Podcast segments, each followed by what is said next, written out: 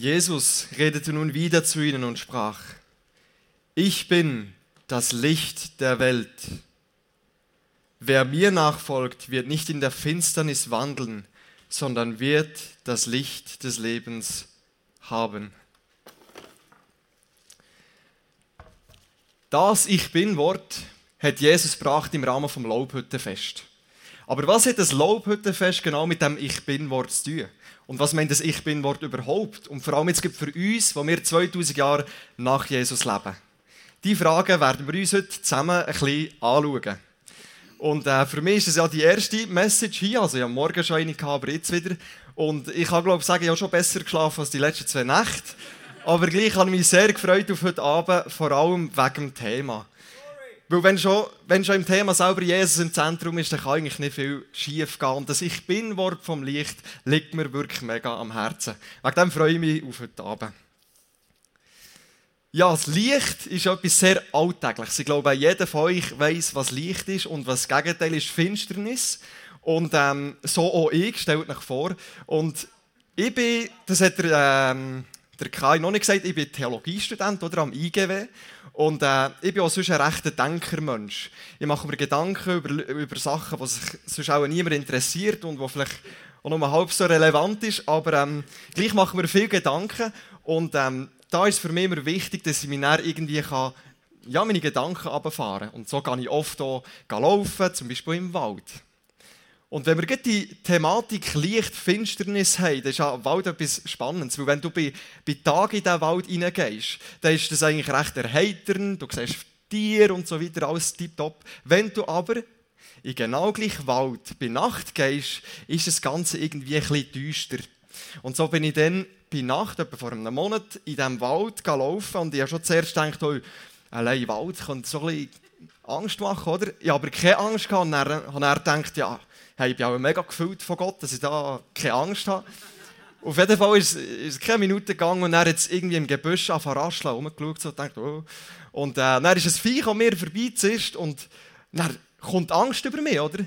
Zuerst bin ich ruhig und alles tiptop und dann plötzlich kommt da Angst über mich. Ja, ist das, ist, ist das ein Wildschwein oder, oder irgendwie sonst ein Skorpion? Könnte irgendetwas sein. Und in dem Moment hat die Angst mich überfallen. Und das hat mir etwas gezeigt. In Finsternis kann man sich zuerst gut fühlen und wohl fühlen, aber sobald etwas passiert, was man nicht kontrollieren kann, dann, gerade, ja, dann übernimmt es einem, dann kommt Angst über einem zum Beispiel. Ein anderes Wort für Finsternis ist darum auch Orientierungslosigkeit in diesem Zusammenhang. Ich bin orientierungslos, ich hatte keine Perspektive, nicht gesehen, was das für ein Tier ist oder sowieso. Und äh, Licht und Finsternis ist ein Thema, das nicht nur uns beschäftigt, sondern auch die Bibel schon darüber geredet hat. Und zwar schon sehr früh. Du musst nur eine Seite umblättern und dann auf Seite 1 finden wir die Thematik schon. Und ich lese vor aus dem Genesis 1. Da steht nämlich, also 1,1, im Anfang schuf Gott Himmel und Erde. Und die Erde war wüst und öde und Finsternis lag auf der Urflut und der Geist Gottes bewegte sich über dem Wasser. Da sprach Gott, es werde Licht. Und es wurde Licht. Und Gott sah, dass es, das Licht gut war. Und Gott schied das Licht von der Finsternis. Der letzte Satz finde ich noch interessant. Gott schied das Licht von der Finsternis. Und auch weil das Bild vom Licht immer wieder vorkommt, vor allem der Johannes braucht es viel in seinem Evangelium oder in seinen Briefen, kann man gut davon ausgehen, dass hier nicht nur der physikalische Aspekt vom Licht gemeint ist, sondern auch der geistliche Aspekt. Licht und Finsternis. Und ähm, auch da hat die Bibel einiges zu sagen. Und wenn wir weiterlesen nach dieser Schöpfung, dann sehen wir, dass Adam und Eva irgendwann geschaffen wurden und die haben in diesem Licht gelebt. Aber durch den Sündenfall ist die Finsternis in die Menschengeschichte hineingekommen. Finsternis hat sich breit gemacht und genauso die Orientierungslosigkeit. Die Früchte von dem waren Tod, Mord, Betrug, ganz viele schlimme Sachen, weil sie in dieser Orientierungslosigkeit gelebt haben. Sie hatten keine Perspektive mehr. Gehabt. Sie sind geistlich umgestolpert, könnte man sagen. Und äh, ein IGW-Dozent, Bernhard Ott, hat mal so gesagt, finde ich einen genialen Satz, ohne Schöpfer ist das Geschöpf bald erschöpft. Und genau das haben sind im Alten Testament. Das ganze Alte Testament ist eigentlich ein Bild dafür, für die Orientierungslosigkeit der Menschen. Gott hat aber die Menschen nicht dieser Orientierungslosigkeit überlassen und gesagt, ja, ihr seid ja selber die schuld, sondern er hat immer wieder in die Geschichte der Menschen hineingewirkt. Immer wieder hat er sich ihnen angenommen und hat durch spezielle Ereignisse gewirkt. So wie zum Beispiel im Exodus. Exodus ist der Auszug aus Ägypten. Und äh, vielleicht hast du die Geschichte schon gehört. Das Volk Israel, wo man ja sagt, ist Gottes Volk, ist gefangen versklavt in Ägypten. Und Gott hat sie befreit durch Wunder. Und äh, Gott hat sie nicht nur befreit und einfach gesagt, ihr seid jetzt frei, macht was ihr wollt, sondern Gott hat sie auf eine ganz spezielle Art und Weise in dieser Freiheit geführt. Das ist eigentlich auch noch ein spannendes Bild. Gott setzt nicht nur frei, sondern er führt in dieser Freiheit.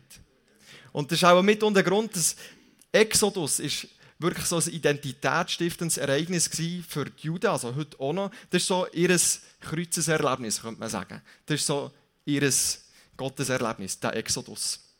Und wie Gott die Menschen, die Israeliten genau aus der, oder in dieser Freiheit geführt hat, das lesen wir im nächsten Text. Und zwar im 2. Mose 13, 21.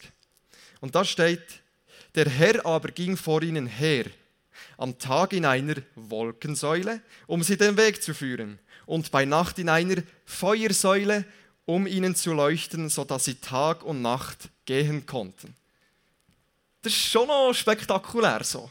Also Gott, Gott befreit sie aus dieser Finsternis und führt sie bei Tag ihre Wolkensäule und bei Nacht ihre Feuersäule. Und die Feuersäule könnt ihr euch jetzt merken, weil auf das werden wir noch eingehen. Wenn wir weiterlesen in dieser Geschichte, sehen wir, dass Gott durch Propheten immer wieder Verheißungen hineingesprochen hat. Gott hat Gott hat prophezeit durch die Propheten, dass einer wird kommen, wo Freiheit wird geben, wo, wo das Licht wird sein. Sie haben schon mit dem Lichtbegriff gespielt. Und wir wissen, dass es niemand anderes ist als Jesus. Und bei Jesus ist ja noch speziell, in der Kirche gehört man den Namen ja zu, zu Hauf. Aber ähm, Jesus ist nicht einfach so ein bisschen, nur wenn man daran glaubt, hat er gelebt, sondern Jesus ist eine historisch absolut greifbare Person. Vor Antike gibt es wenige Personen, die so gut bezeugt sind, auch außerbiblisch, wie der Jesus. Aber was sagt, was sagt die Bibel über den Jesus? Ist das einfach ein normaler Mensch gewesen? Wo, also das lesen wir ja im, im Lukas und im Matthäus, hat so Abstammungslinien, wo man sieht, von wo das Jesus abstammt. Aber ist es wirklich schon alles bei dem Jesus? Und da lesen wir im Johannes 1, finden wir da unsere Antwort. Da steht, am Anfang war das Wort und das Wort war bei Gott und das Wort war Gott.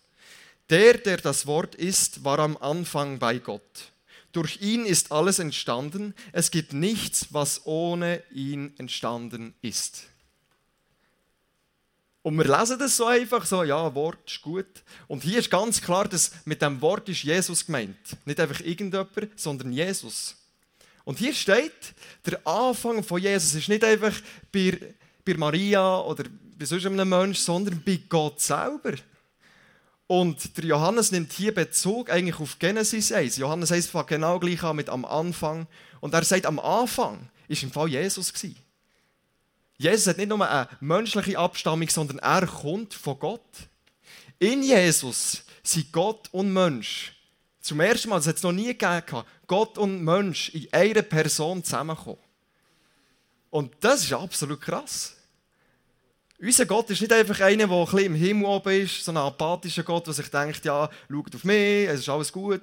Sondern er kommt in die Welt hinein. Er wird Mensch. Das, da können wir schon Predigt schon nur über das Thema machen. Das heisst, in diesem Vers haben wir gelesen, dass Licht leuchtet in Finsternis. Gott ist in die Finsternis hineingekommen.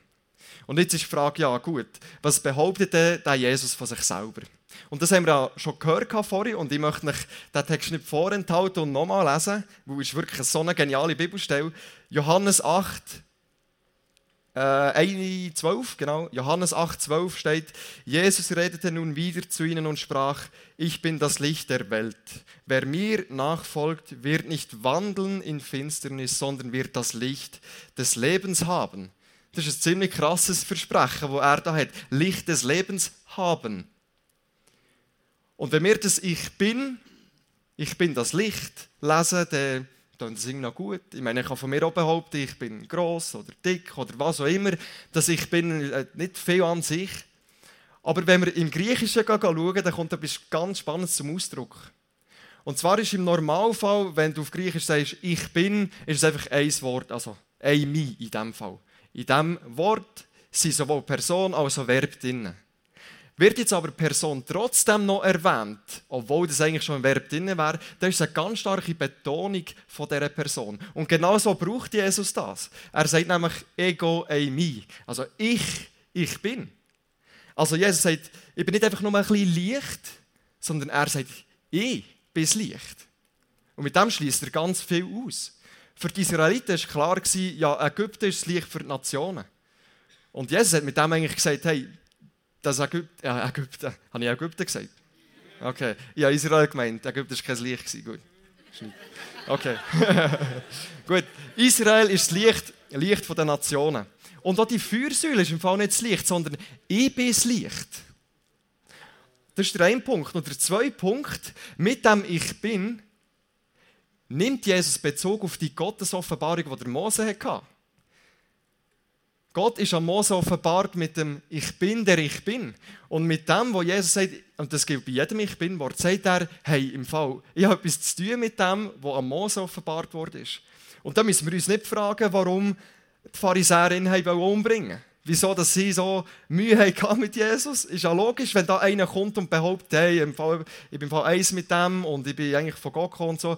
Also logisch wollen sie ihn umbringen. Völlig verständlich.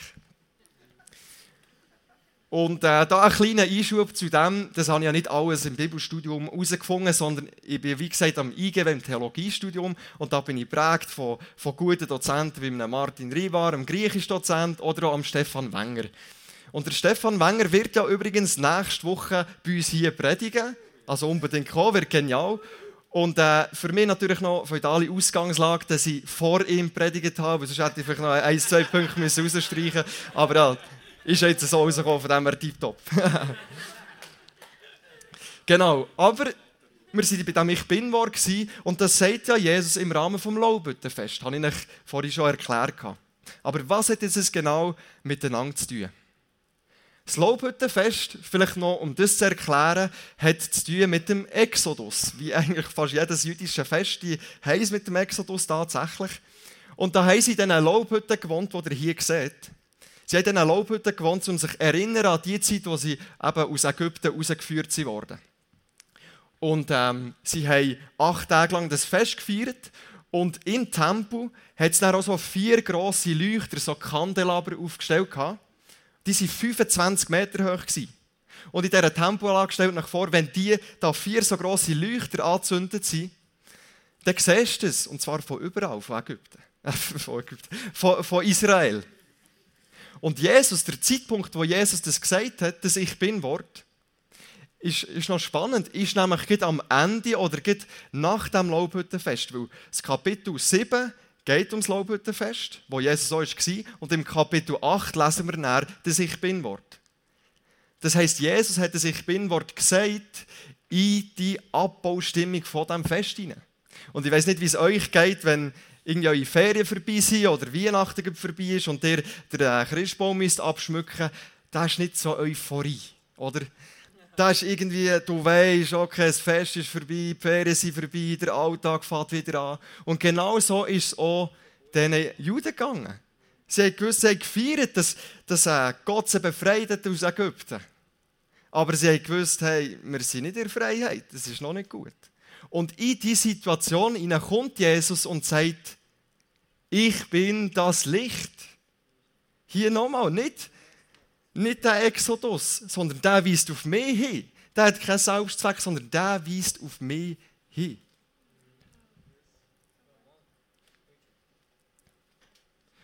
Und äh, wenn jemand so einen hohen Selbstanspruch hat und behauptet, er komme von Gott und dass die ganze Symbolik auf sich bezieht und, und die Juden haben gewusst, Licht ist immer fürs Heil gestanden, für Erlösung gestanden. Das haben die Juden gewusst. Wenn jemand so einen, so einen hohen Anspruch hat, dann muss man das dann auch praktisch irgendwie sehen.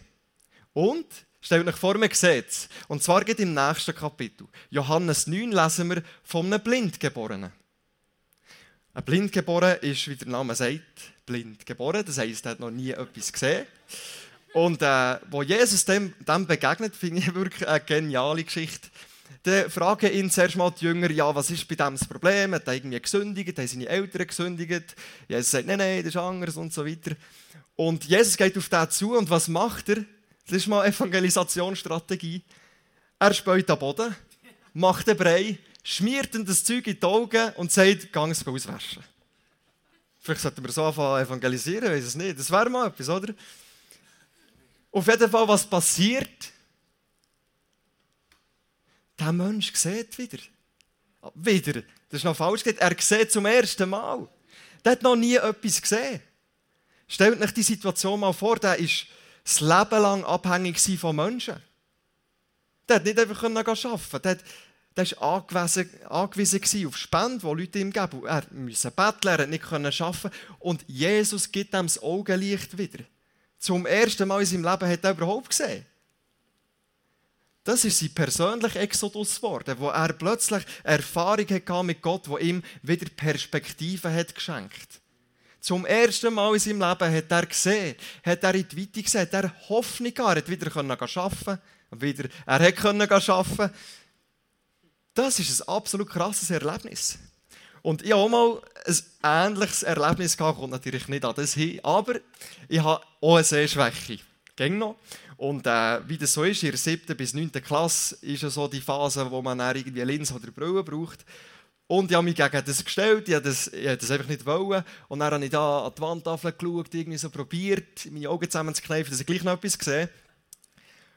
Und dann, in dem Moment, wo ich mich gleich überwunden habe, die Linse gesucht habe und plötzlich geschaut habe, habe ich plötzlich an der Wand Konturen gesehen. Die weiße Wange ist nicht einfach nur ein weißer Fleck, sondern da sind Konturen oder die Bäume am Horizont. Plötzlich. Und das ist all das, ist schon immer da gewesen.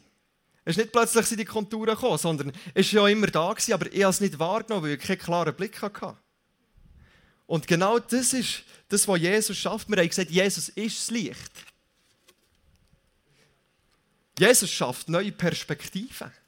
Er ist die Wahrheit. Er ist das Licht. Und er schafft eine neue Perspektive, einen neuen Blick und schenkt Hoffnung. Jetzt denkt ihr, ja gut, das ist jetzt immerhin schon 2000 Jahre her. Was bedeutet das für uns heute? Und da sehen wir einen Videoclip von Meru, der uns zeigt, wie das unter anderem heute noch aussieht. Warum diene ich Gott? Ich bin als Sohn von einem Pastor aufgewachsen und es ist mir schon seit klein an bewusst gewesen, dass es einen Gott gibt. Ich habe mich aufgrund von einem falschen Kollegenkreis dafür entschieden, nicht dem Gott nachzufolgen. Ich war mir selber der Nächste und mein Leben hat sich nur um mich gedreht. Mir wäre es nie in den Sinn gekommen, jemandem etwas Gutes zu tun oder meinem Nächsten zu helfen. Als ich vor sieben Jahren von der Polizei verhaftet wurde, habe ich angefangen, mein Leben zu überdenken.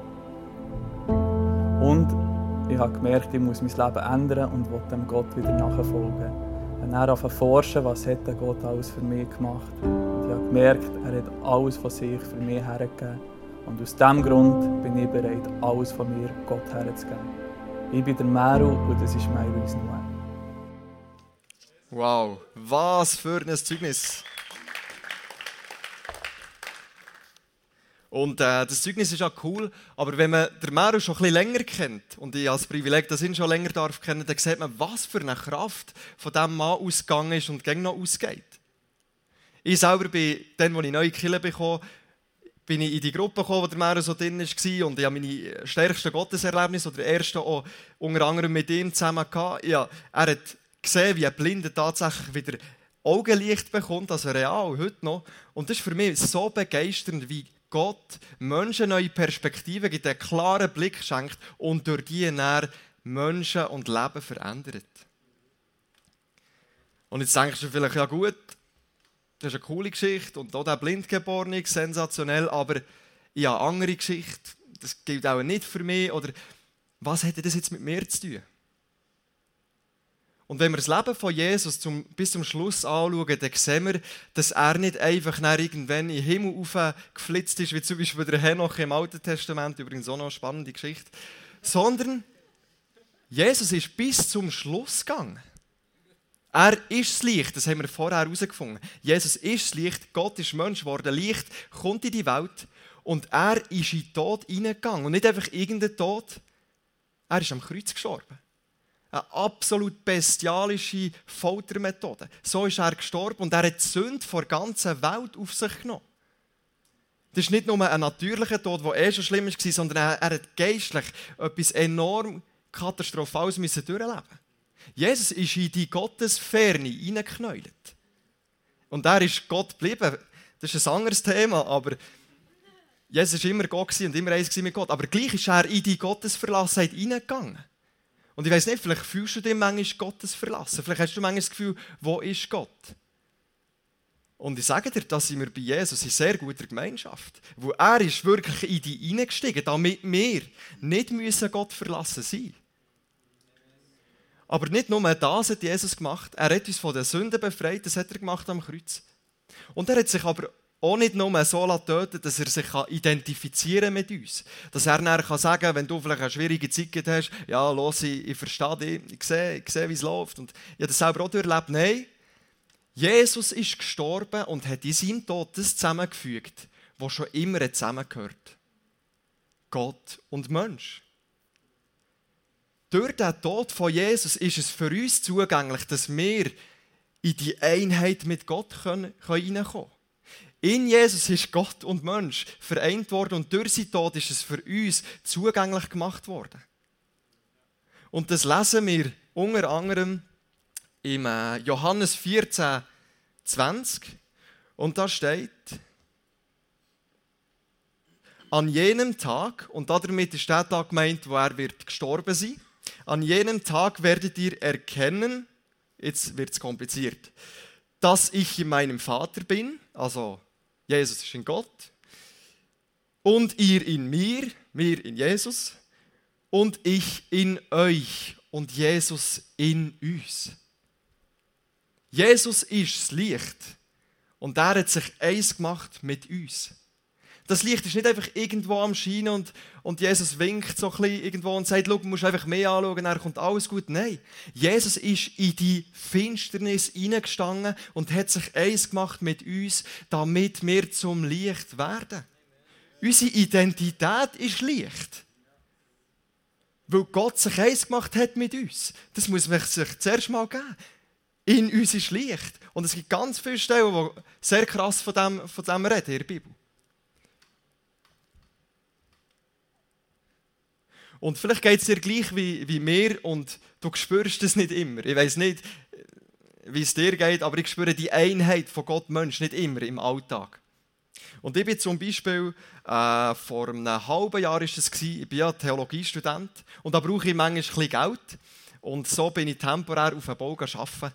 Und ähm, in dieser Zeit habe ich gleichzeitig 100% auf dem Bau gearbeitet.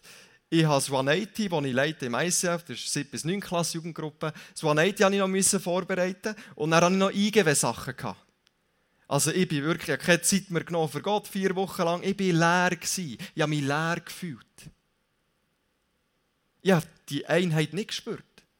Und in diesem Moment, am Morgen, bin ich an dieser Bushaltestelle gehockt und habe, ein Lied gelesen, Worship-Lied.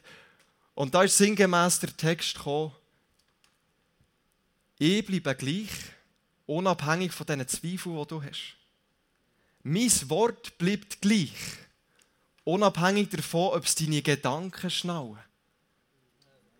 Und da ist mir aufgegangen. Ich habe wirklich gerannt an dieser Bushaltestelle, weil mir bewusst wurde, ist, hey, unabhängig davon, wie ich im Moment drauf bin, wie ich im Moment lebe, wie ich im Moment denke oder gelebt habe, ist die Einheit nach wie vor aus Gnade von Gott raus.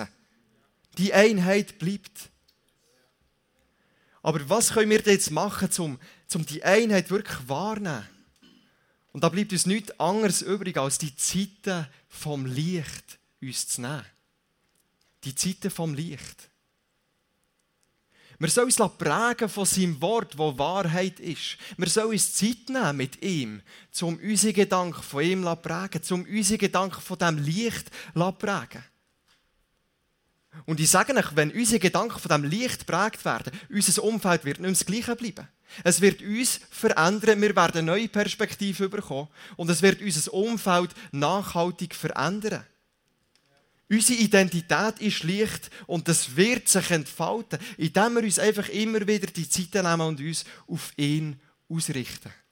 Jesus hat gesagt, wir sind das Licht. Er hat uns gesagt, wir sind das Licht. Und das ist nicht einfach, weil wir cool sind und uns mega Mühe geben und anstrengen, sondern weil er, was Licht ist, sich eins gemacht hat mit uns, damit wir die Identität vom Licht haben.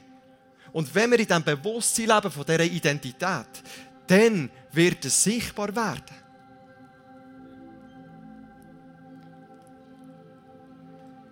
Jesus Christus ist das Licht. Nur er, niemand anderes.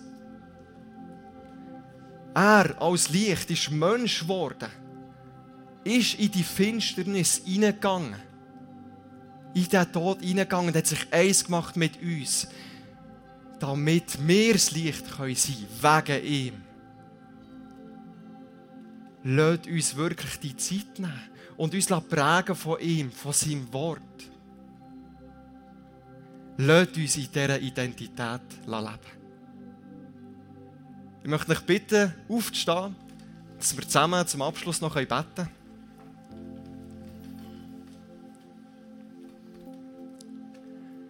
Vater, ich danke dir, dass du hier bist, jetzt geht in diesem Moment. Danke dir für deine Gegenwart, die hier ist. Heilige Geist, du bist hier, du bist Licht und du schaffst Licht. Und ich bitte dich, dass du mir immer mehr erkennen kann, wer wir sind in dir und wer du bist. Dass wir die Einheit dürfen erkennen, Jesus. Dass wir in dieser Identität dürfen leben, Vater. Ich danke dir, dass du Freiheit schenkst, weil du uns zur Freiheit berufen hast. Lass du uns erkennen, wie du bist, damit wir erkennen, wer wir sind in dir. Im Namen von Jesus Christus. Amen. Und wir werden heute zusammen das Abendmahl feiern. Und das Abendmahl soll, wirklich ein Gemeinschaftsmahl sein. Und ich möchte euch bitten, nehmt das zusammen. Wir sind eine grosse Kirche. Lasst uns zusammen füreinander beten, lasst uns zusammen das Abendmahl einnehmen. Und wie die Juden sich immer wieder erinnert haben an Exodus, uns erinnern an das, was Jesus gemacht hat, an unser identitätsstiftendes Ereignis. Das Abendmahl ist zum einen, das hat der Kleusel vor zwei Wochen sehr gut gesagt, zum einen der Bund, den wir feiern, den Gott mit uns gemacht hat. Zum anderen die Sündenvergebung. Aber zum dritten auch die Einheit.